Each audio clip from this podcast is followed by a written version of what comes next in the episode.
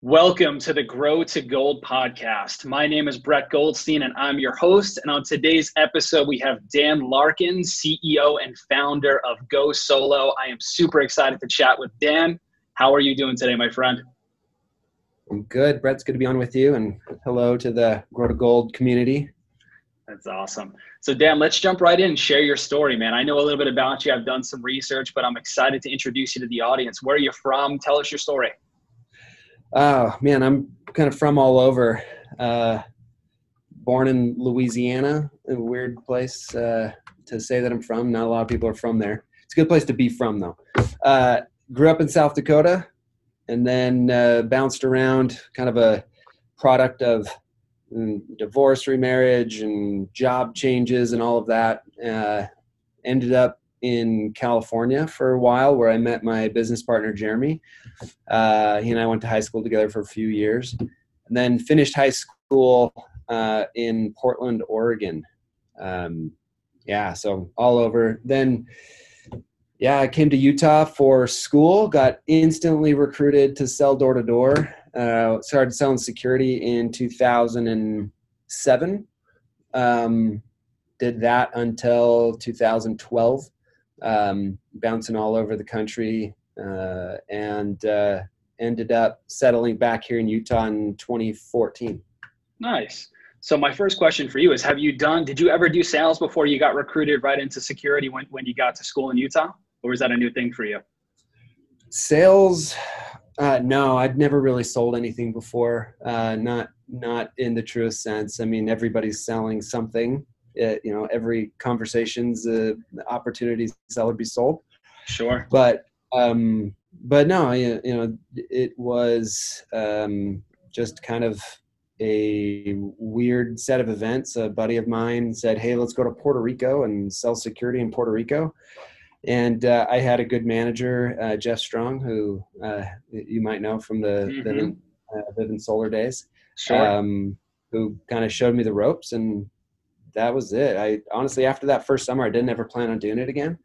But you kind of know how it goes. It's a really great vehicle to continue to build wealth and on the off season, focus on school and family. And it was kind of a interesting time, newly married, out there trying to grind during the summer so I could focus during the year. We ended up having some medical issues that left us with a ton of debt. And so I said, okay, I'll still go to school, but then I'll just travel on the weekends and I'll go sell on the weekends. And I started doing that year round. Then when my first child was born almost 10 years ago, he was in the NICU for 5 days and, I don't know if you know how much it costs to rent the NICU for one baby. It's like $20,000 a day. So, wow. That piled on top of the debt that I already had. And I'm like, I'm going to end up with school debt and hospital debt. I'm just going to go out and start my own security company because I can make a little bit more money and just kind of really dove into it really early on, kind of on my own, and found that I really enjoyed running businesses more than I even enjoyed just being out there on the door selling. Yeah, that makes total sense. So when you you said you didn't want to get back into it. It sounds like by kind of product of circumstance, you kind of had to because it was probably the most lucrative opportunity you had. But what did you learn about yourself when you were out there for the first summer? Because obviously there were some good lessons you took from it. Yeah, my first summer. I was the only one of kind of my cohort of friends that went out that stuck through the whole summer. And a couple of them switched over to installing they found that to be a little bit more to their liking. Stable. Sure. Yeah. Let other people, put bread on their table for them. Sure. But it was, really just it was all about consistency versus intensity, right? It was just get out there and just keep grinding. And knowing that I could do that and not go crazy, not kind of lose my mind to the monotony of it. it showed, that no matter what may come, I'd always have something to kind of fall back on. And it was really just, I had it in me to just put my head down and put my feet on the pavement and go. I love that. And then that confidence, I'm assuming that you generated in yourself from doing that, led to you jumping in right away, of course, plus some debt, medical expenses, and things like that, into being an owner operator pretty quickly, it sounds like. So what did that look like? It's amazing how much selling and being successful in sales, it has that instant feedback loop of confidence that comes with it, right? You're confident, you sell, you get more confident. And that is so heavily related with optimism, right? I know, and actually this happened almost every summer for me. We'd go into a new market and I'd get my teeth kicked in for a week or 2 weeks. I'm like, God, I don't think I can do this anymore. And then I have to go through this whole reset of, dude, you can do this. There are 4 people out there every single day who will buy from you. All you got to do is work hard enough and train hard enough and study hard enough and you'll get it. And what all of that kind of taught me was to be this eternal optimist. And that has translated to a kind of a business owner operator, where there's always a solution to every problem. And if you're willing to get creative and, really get into it, you'll always find your way out of anything. Yeah, that's awesome. And that's exactly what's led you. And we'll jump a little bit ahead, but I'm sure that's what led you now to being able to recognize when there's a problem, what's the solution and how do you solve it, right? And that sounds like that's exactly what you've done now with your current venture Solo. And we could jump into that now, up to you, or we can continue the story up until this point. But I definitely would like to just continue to close the loop on. So you go from door knocking one summer, medical debt, other debts piling up, your child's in the NICU, you got to make stuff happen, right? So now you jump in, you start your own company, take some imperfect action on that. I'm assuming at that point you've never run a business, right? Because you just started knocking doors. Yeah, I mean, I'd been early entrepreneurship's kind of in my family, and a little kind of caught the bug early on, and I'd done Christmas lights and stuff like that in the winter on the off season, just, I'm like, oh, this could translate to selling door to door Christmas lights. It doesn't, it's sure. Not a one-to-one translation. And even if it were, the money's not very good there. But so I had that experience. I read a great book after my first summer called The Power of Starting Something Stupid by Richie Norton. Mm-hmm. And if you've ever had the inclination to start a business, you've just been afraid of not having enough dependable income, or if you love the cushion of the job you're in, whatever. That book is really powerful to just kind of kick you in the butt to do something. He's a good friend of mine from growing up, and it was honestly is probably one of the main reasons why I made the transition from just working for someone to working for myself. But yeah, I mean, for me at the time, it was, I have to pay off all of this debt or I'll never get out from under this. And owning a company, I just cut out a middleman and I can put a little bit more cash in the bank. That's not the same for everybody. Some people are really great salespeople. Some people are really great managers. And sometimes managers aren't the best salespeople. And sometimes salespeople aren't the best managers. Sometimes managers don't make good business owners. But for me, it translated really well. I was able to kind of ease my way into it. And then out knocking doors one day in California, I basically came across a gentleman with a sign in his yard that said, "Ask me about solar." And so I asked him about solar. I was trying to sell him security. It was kind of my door approach. I'm like, "Hey, I'm here. I see a sign in yard about solar. Tell me about solar." And so sold him a security system. And then we started talking about how he makes money from that sign. And apparently he was a reseller. I wouldn't call it a reseller. He was a referral partner for SolarCity. This was probably late summer 2012. And I'm like, oh, I could do that. I could refer all this business to SolarCity and make $500 per install. You're already out there knocking the doors. You're already out there running the company. Yeah. So we got signed on through a company called Paramount, actually, which turned into, well, they were acquired by SolarCity, and then this was Hayes Barnard and his group, who then became Lone Pal, now Goodleap. So we got signed on through them as a referral partner, and all of our leads would just go to them, and they'd give us a kickback if it closed. Then fast forward 6 months or so, mid 2013, and only like 8% of these hyper qualified leads were actually installing. And I'm just like, that's not good enough. Like, history's repeating itself. Now it's time for you to just start doing it.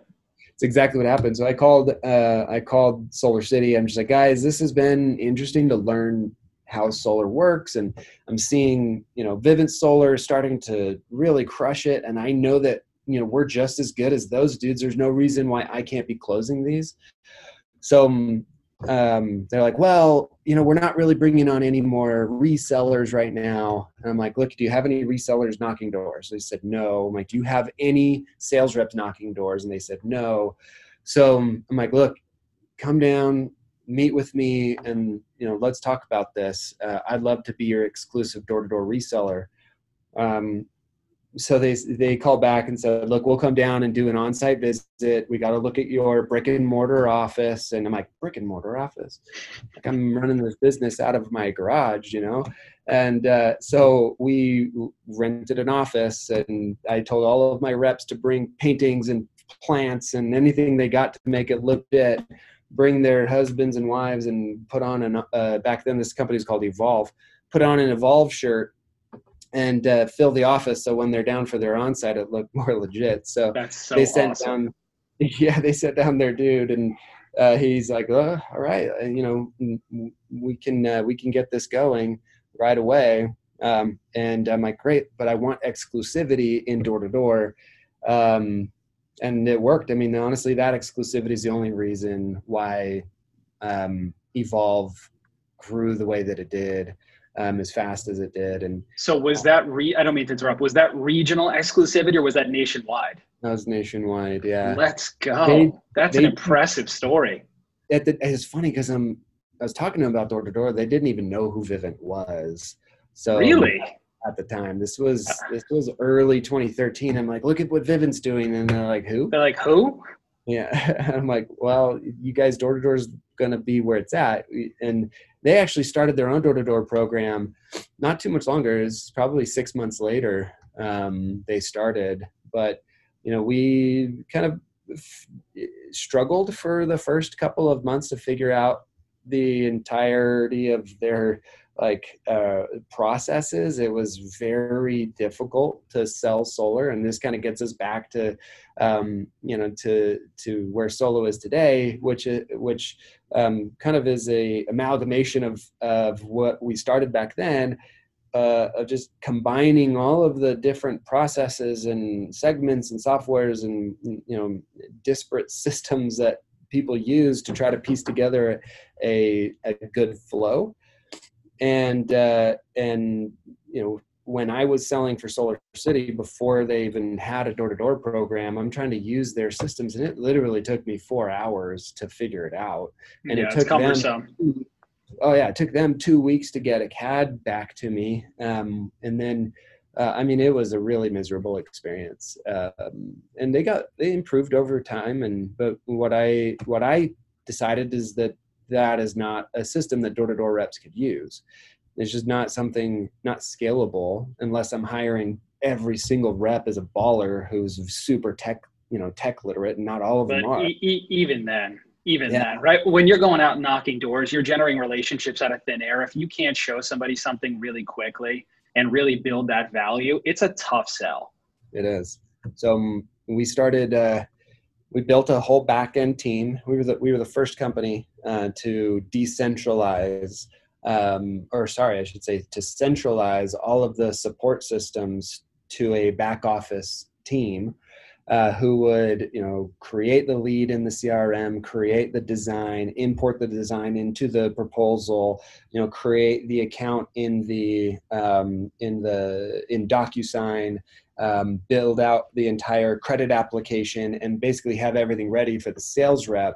And what would take a sales rep hours to do, now they could just focus on that conversation with the homeowner and build that relationship and kind of push the momentum forward while they had somebody supporting them in the back end. And then over time, we continued to replace that manual process on the back end with automation and technology. And that's essentially what Solo is today, is just a hyper automated, very sleek, very interactive culmination of all of the manual processes that we had set up before. Smart. So I guess we have SolarCity being a bit clunky in the beginning to thank for Solo being where it is today. Yeah, I don't blame Hayes and his team for that. They inherited those systems and they made them so much better. But if they were what they could have been, Solo probably wouldn't exist. Wow. I mean, innovation. I mean, that's really what you did. You came in, you recognized the problem, and you provided a solution to it. So that makes a ton of sense. So Evolve really was the test case. That was kind of the incubator for Solo's process, from what I'm hearing from you, right? Yeah. And it wasn't until, we ended up selling Evolve in 2015. To Sun Edison, who went bankrupt later that year. And then, so that was, just really quick then, just for some context, because I was at Vivint when Greg Butterfield tried to structure the Sun Edison merger on that, and then they just bit off, it seemed like, way more than they can chew. So they picked up Evolve, and then right after that, that's when they tried to acquire Vivint. Was that the timeline? Yeah, so that deal closed for us in August of August 2015. And then it was just days after my 30th birthday, which is why I remember it was. Wow. Okay. So did they then own the IP that you created for that entire process? That's such a fun question. No, because they didn't like it. Wow. Well, yeah, shows you how good of decision makers they were. Yeah, they had their heart set on NetSuite, and our system was completely just all around Salesforce, and automating and integrating and APIing with Salesforce to do all of this. What another blessing. These things just keep working out for you. Well, and then what we ended up doing, they went bankrupt, and in our agreement essentially that released us from any non-competes. So I had actually and the check still cleared. Oh no way. The first maybe 6 checks cleared. Lots of lessons learned as a young kid.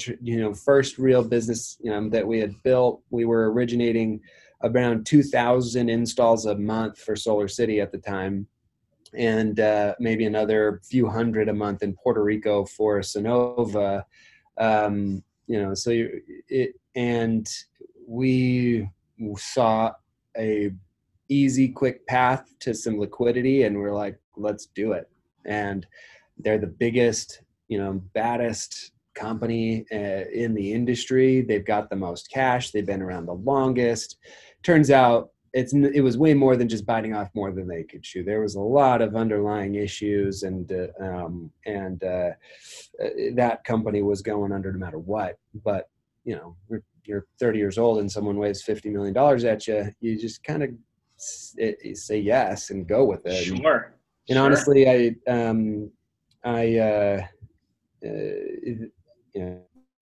if anything comes out of those bankruptcy hearings, that'll be great. But we've kind of chalked it up to a hard lesson. Yeah, another lesson. Yeah. But look, again, had it all worked out, Solo probably wouldn't, the technology would have been with them had they wanted to not use NetSuite and go with Salesforce. So I'm really enjoying getting to know you through this conversation, Dan. This is really fun. So jumping into it then, so Solo is now, so Sun Edison goes bankrupt. You get the ability to now continue to do this. So what's the thought process at this point? Is it go back to Evolve and keep rebuilding, or is it on to the next? What's going on in your mind? Essentially, we rebranded Evolve and launched it as another solar startup. And the industry had shifted because of actually a lot to do with Sun Edison from the days of where you and I were kind of used to making $150 to $250 a kilowatt when we're closing deals to now people were making $750 a kilowatt. And, you know, when we launched our new business, we were trying to tout that technology as like, come work for us and you get our software. And a lot of the people that had worked with us before were now making $750 a kilowatt elsewhere as a dealer for somebody. And they didn't want to come back and make $300 a kilowatt, but they wanted the software. And so once we had heard that story enough, we said, okay, maybe there's more value in the software than in solar, than in, you know, selling solar directly. Let's experiment with that. And so we continued to manage our solar team, and we built out a SaaS team. We brought on a true CTO, and a chief operating officer that had focused on solar process, but it was also had some background in SaaS as well. And we rebuilt the company the way that tech investors would look at SaaS companies. And quickly we realized that, back then we were doing maybe a few thousand proposals a month as a service. Kind of today we do, we'll do a few thousand proposals every hour, Wow. So I mean, it's a very different world today than it was back then. How many employees now, how many designers that you're handling 2,000 an hour? Well, the funny thing is most of it now, so it started out fully manual, and then we're shifting more and more to less human touch. So each proposalist is able to crank out several dozen proposals in an hour. Wow. Because the majority of the wait time with Solo is just technology automating a lot of those processes, but that rendering takes, 3 to 5 minutes, and then queue time for a proposalist. But I believe we're up to somewhere around 200 designers around there. That's awesome. But yeah, that was 2016, 2017, late 2017. We finally realized, like, guys, running our own business for solar, it's just a different world. There's a lot of demand for the software. Let's make this like official and just split them. We divested the solar company and continued to hire and build out Solo as a standalone brand at that point. It's amazing. It's a great story. It really is. And now where you guys are at, you've given your local company that isn't a Vivint, that's not a Sunrun, that's not one of these big companies, the ability, if you're a local dealer, to integrate with Solo and be able to sit at that kitchen table and be able to have a conversation with a white label proposal where you can compete neck and neck and win those deals. So yeah. You've really given, you've leveled the playing field in a lot of ways. Yeah, I mean, that was kind of exactly what we were hoping to accomplish, right? Is you can look and feel like a number one brand, right? And when you're competing with Sunrun or even back then SolarCity, Tesla, I mean, they have unlimited resources, but they, what we've been able to do is we've been able to empower, a chuck and a truck, right? To look and feel exactly like, I shouldn't say exactly like, look and feel as big as and as powerful as and as technological as any major solar installer in the country. Yeah, that's powerful. And speaking from somebody, I've worked in the largest and the smallest. And when you have the ability to go walk into a home with a tool like Solo, where you can click on it, make edits in real time, change pricing. I mean, that That didn't exist when I got into the industry in 2013. Like you said before, everything, the processes were very cumbersome. You were tying one thing to another, things didn't communicate well. And now you can walk in and provide a streamlined process and get a design back in 15 minutes. I mean, what you've really done here is it's evolution. I mean, it's really cool to see how things have evolved. So going from here, what's next? You guys are integrating roofing. Like what's coming for Solo next that the community here can look out for? Oh, so much. You know, we continue to invest in, you know, we put it, as much of our growth as our company, you know, as we've had, we put 100% of that growth back into R&D. So we are constantly pushing the limits of what our current features are, you know, what they do and the problems that they solve. And we're, you know, continuing to take steps to solve future problems that, well, I guess problems that exist today that are, you know, that need to be solved for the industry to continue to push where it needs to be in 3 to 5 years, right? So when we're solving today's issues, we're also looking at where we need to be. That said, you know, some of the biggest stuff for us, we didn't come at this from a solar egghead engineering background. We're not engineers. I've hired a lot of engineers and a lot of, you know, doctors and stuff that understand all of the back-end systems to be able to calculate production estimates accurately, all of that. But that's kind of, we're coming at this from the kitchen, you know, kitchen table conversation, how we continue to drive that to be the most efficient and productive with the highest conversion rates possible. And we keep an eye on that a lot.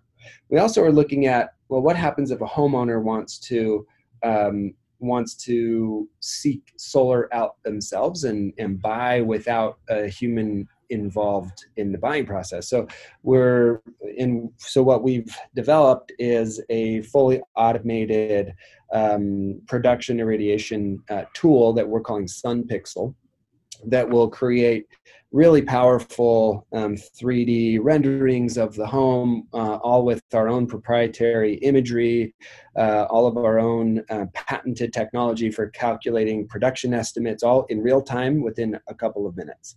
So, you know, the days of waiting 15 minutes for a proposal are gone. And now what we've said is, you know, how can we then empower that homeowner to kind of move themselves through the buying process and get to where that design is meaningful enough to them to where they can actually convert on their own. And, you know, I look at that a lot of ways, not as a way of like cutting out a salesperson at all. But for me, if you think about like, I mean, if you think about MLMs, right? And I don't take this as anything more than just like face value, that each of the independent distributors, they have like their own branded business, right? Mm-hmm. And you can go on to your, you know, Brett's MLM link and find and buy goods and services basically from you, even though it's all just white labeled and branded as you, and it's somebody else fulfilling on the back end. So how much more powerful in solar, now not necessarily looking at this as an MLM, but that same type of concept of empowering a sales rep for, you know, ABC Solar Co. to push people on social media, whatever, to his website. And then the website is working while he sleeps and people are buying solar from him right on his branded website. And then, you know, you can take that across hundreds of thousands of people working in solar, and it can get really powerful. And then those same tools are the tools that he's using or she's using at the kitchen table, where now you can hire people who are, you know, continuing to develop their sales tools and their sales skill sets, their person, you know, their relationship management tools, and way less focus on the you know, the solar technical back end, right? And I love that. Continue I love that. Focus on dollars. So from a referral standpoint, so when I got into this business, one of my big quotes, Dan, is everything you want in life is on the other side of a relationship that you haven't formed yet. And I always try and spend time really connecting with homeowners and just people in general. And I think just looking at what you just said from my own experience, I was like 80% referral in about 6 months, just really harnessing those relationships. And if you think about that, a lot of reps have now sold in multiple different markets. Mm-hmm. So the ability to give somebody that might be selling in New Jersey, but just came from California, the opportunity to work through that process and have their customers essentially take themselves through it as a referral. So, you know, they're not really shopping. They want to work with you. That's an incredible idea. Yeah. So, I mean, that's exactly the vision, right? It is to help drive better conversions for the sales rep, obviously when he is involved in those conversations, but empower him with leverage so that he can leverage our technology to continue to scale even when he's, you know, he can only do one conversation at a time. Mm-hmm. Now, if you can drive 80% referral business and you can get all of your customers pushing people to links, and those links can convert better. Right now, you know, web ads, everything might convert at 1 or 2%, right? That's low.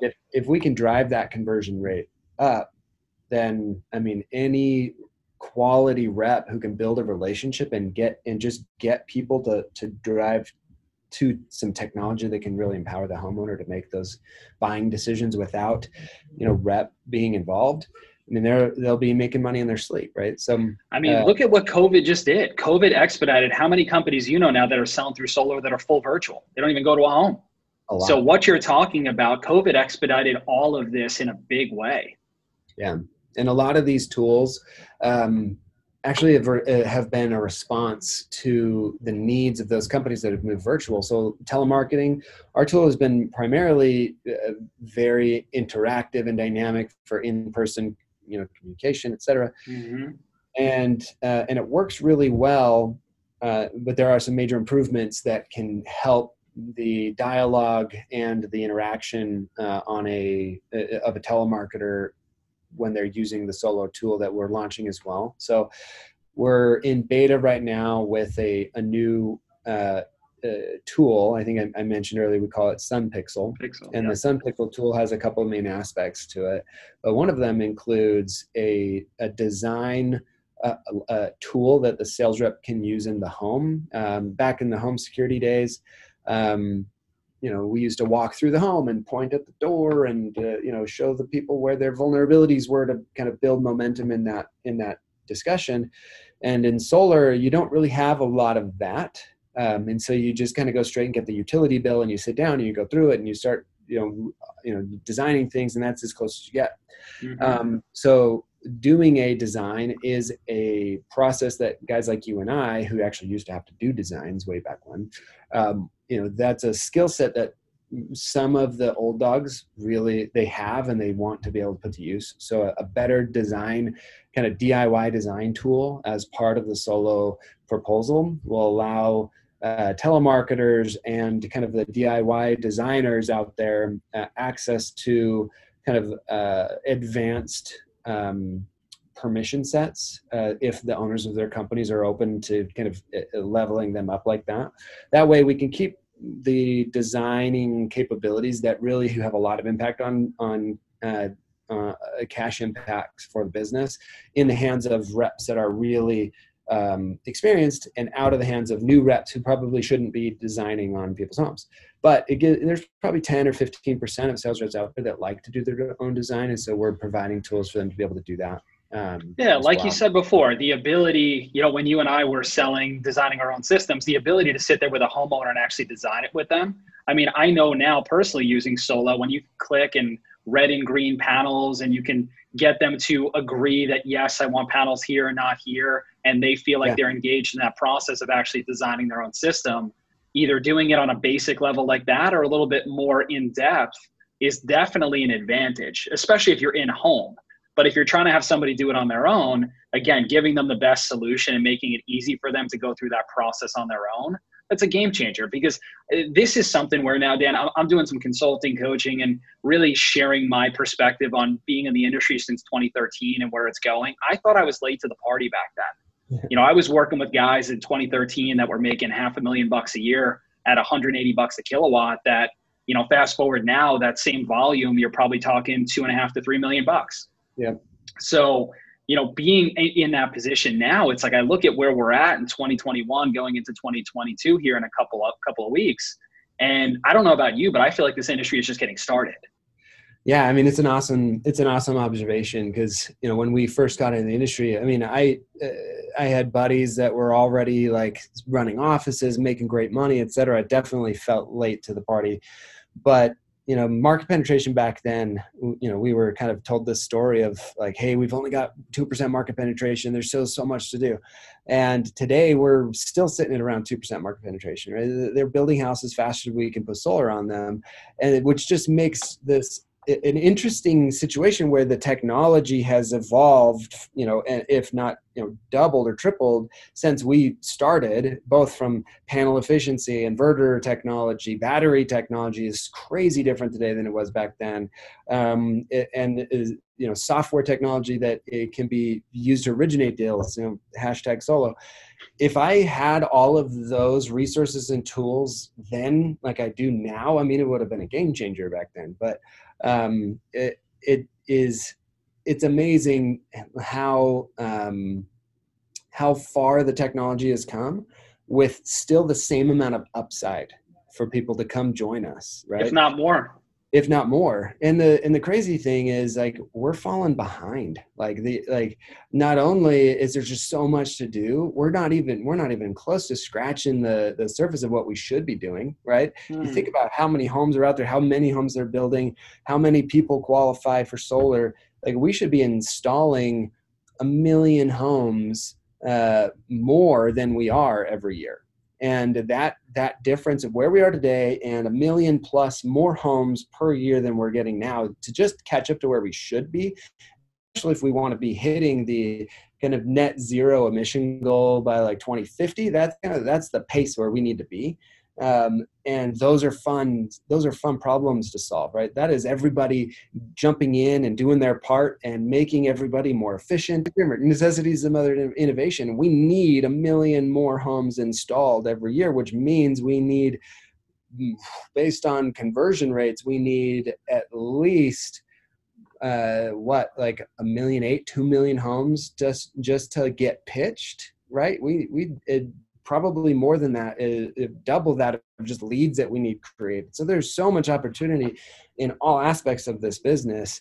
And unfortunately right now we kind of feel throttled even just by equipment shortages and things like that. But you know, the way that I continue to see the industry where it's going is improvement by degree, right? It's taking baby steps that over time we see massive improvement. I mean, it's been 8 or 9 years since we had a 4-hour sales process with 5 different softwares and 9-month install timelines. And now we're down to a, you know, 30 to 45 day install timelines with a one-stop shop software that can do it all for you in a few minutes. And then getting from there to automating that into a permit while you're still in the home, like that's where I see solo going.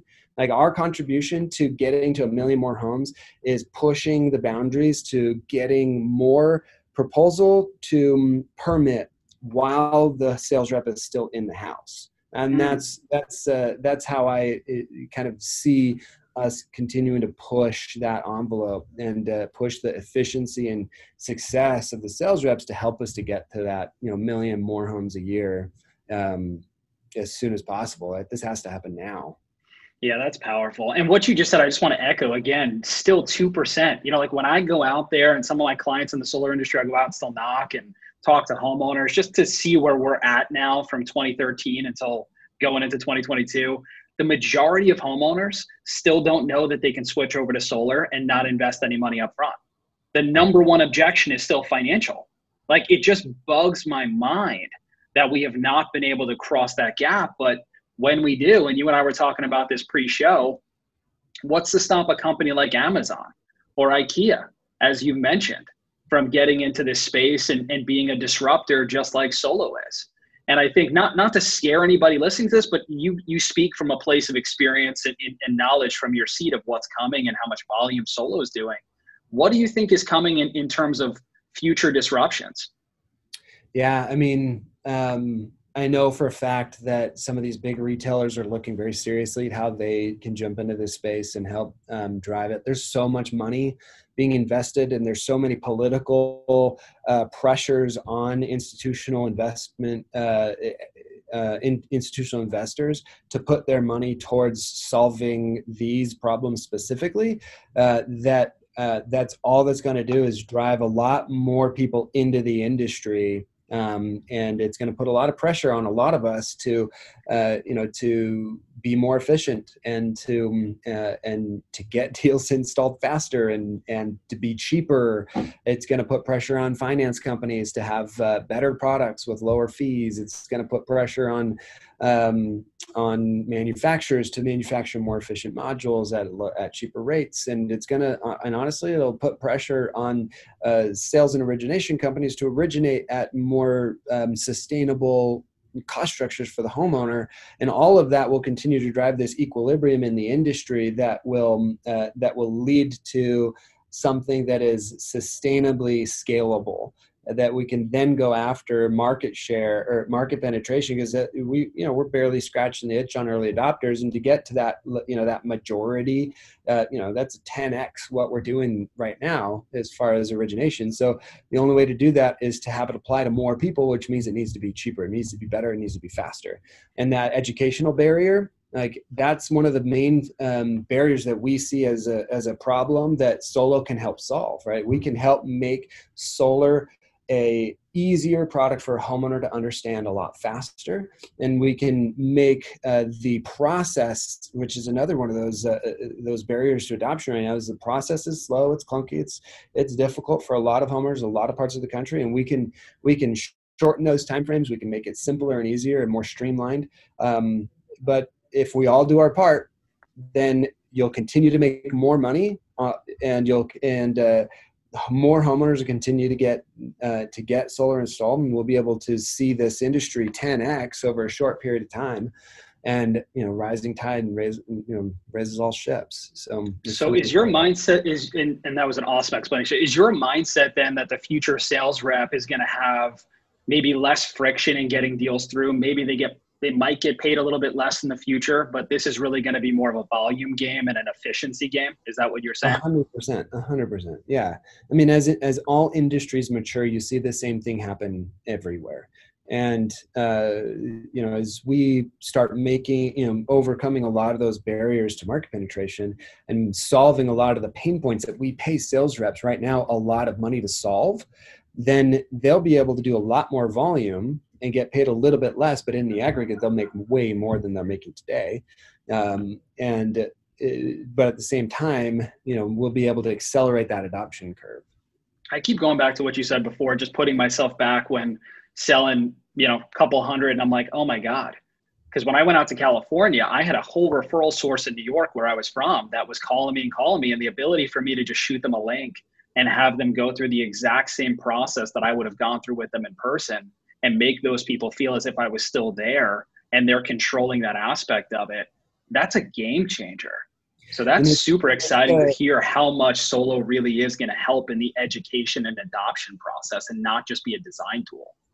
And beyond that, Solo, we actually have built out a really impressive database of AHJs. And we've got over 4,000 AHJs in our database now. And even the weird, obscure ones that you like, nobody knows this one. We've got them built in, and a lot of them are looking at technology as a way to solve some of these same issues that everybody's dealing with from COVID of bandwidth issues in permitting, right? Permitting is a massive bottleneck. And if we can use, a government resource like Solar App Plus, I don't know if you're familiar with Solar App Plus, but you should be, and integrate all 4,000 of these AHJs into Solar App Plus, and we can go from our new SunPixel data automated into CAD and populate a permit that is already pre-approved by Solar App Plus to go through these processes with these AHJs. You literally could go from seamless sending someone a link from California to New York. They go through the process, and by the time that they're done, they get an email saying, "Hey, your permit is approved." Then this gets really exciting, right? So yeah, that is, I think that it's going to be technology that solves a lot of those problems to empower sales reps to reach the populace that we need to reach to hit the type of install goals that we need to just catch up and then stay on par with our net zero emission goals. And that is going to, that type of technology will take time, but I'm looking at this as like a, 3-year runway, right? Within the next 3 years, we'll be able to do instant permitting at point of sale from anywhere in the country and, have equipment shipped straight to their customer's home for next day installs, Like that is, to me, that is, those are the problems that are really fun to solve.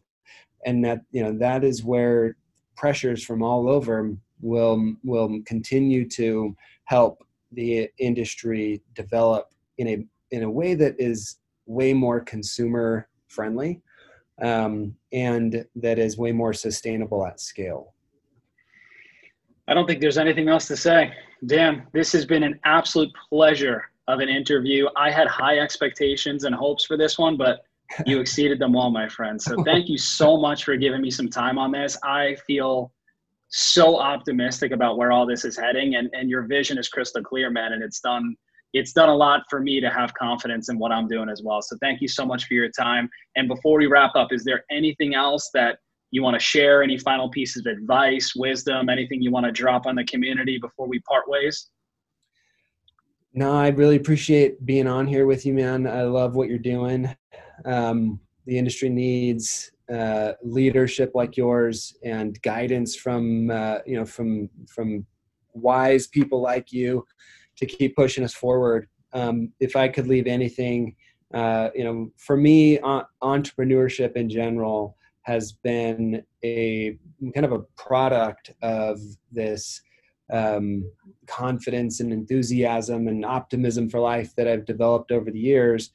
And, it doesn't, there are times when you just get kicked and you just don't want to get up. You're just like, I don't want to do that anymore. It hurts to get, it hurts to get kicked, but, there's always a better day out there. And it's amazing how brief and how short the pain is. If I were to look back at where we started, there were so many times where we just almost folded shop because it's like, I don't know how we're going to make it work, but we'll do it. And then, it hurts and it sucks. And like, I wish we could just fast forward 6 months, but you learn so much going through it. So my one thing of advice here for people who are considering making changes, considering getting into this industry, just do it. Like you learn a lot as you grow. And, one of the best things I ever did was make a huge leap of faith into an industry that I knew nothing about and just kind of got my teeth kicked in for a while until we figured it out. Now, fast forward 8 or 9 years and you and I are here talking, pontificating on where the solar industry will be in 3 to 5 more years, right? It's exciting. So just do it. It's an incredible story. And thank you for that. I know that resonated with me, and I know that for sure resonated with the people listening to this as well. So Dan, thank you so much for your time. Where can people find you? If they have questions, they want to reach out to you, ask you a question about this, can they find you on Instagram, on Facebook, LinkedIn? Where can somebody connect with you? Instagram, Dan in the Van, and then LinkedIn, obviously there as well. And then just dan@gosolo.io. You can shoot me an email. Awesome, Dan. I appreciate you being so transparent, vulnerable with us, man. This was an incredible episode. If you have not yet subscribed to the Grow to Gold podcast, please make sure you do so. Leave us a review, give us a like, help us to organically grow this show, and feel free to share this one with a friend because I know it's going to impact them as much as it did you. We look forward to seeing you next time on the Grow to Gold podcast. Take care.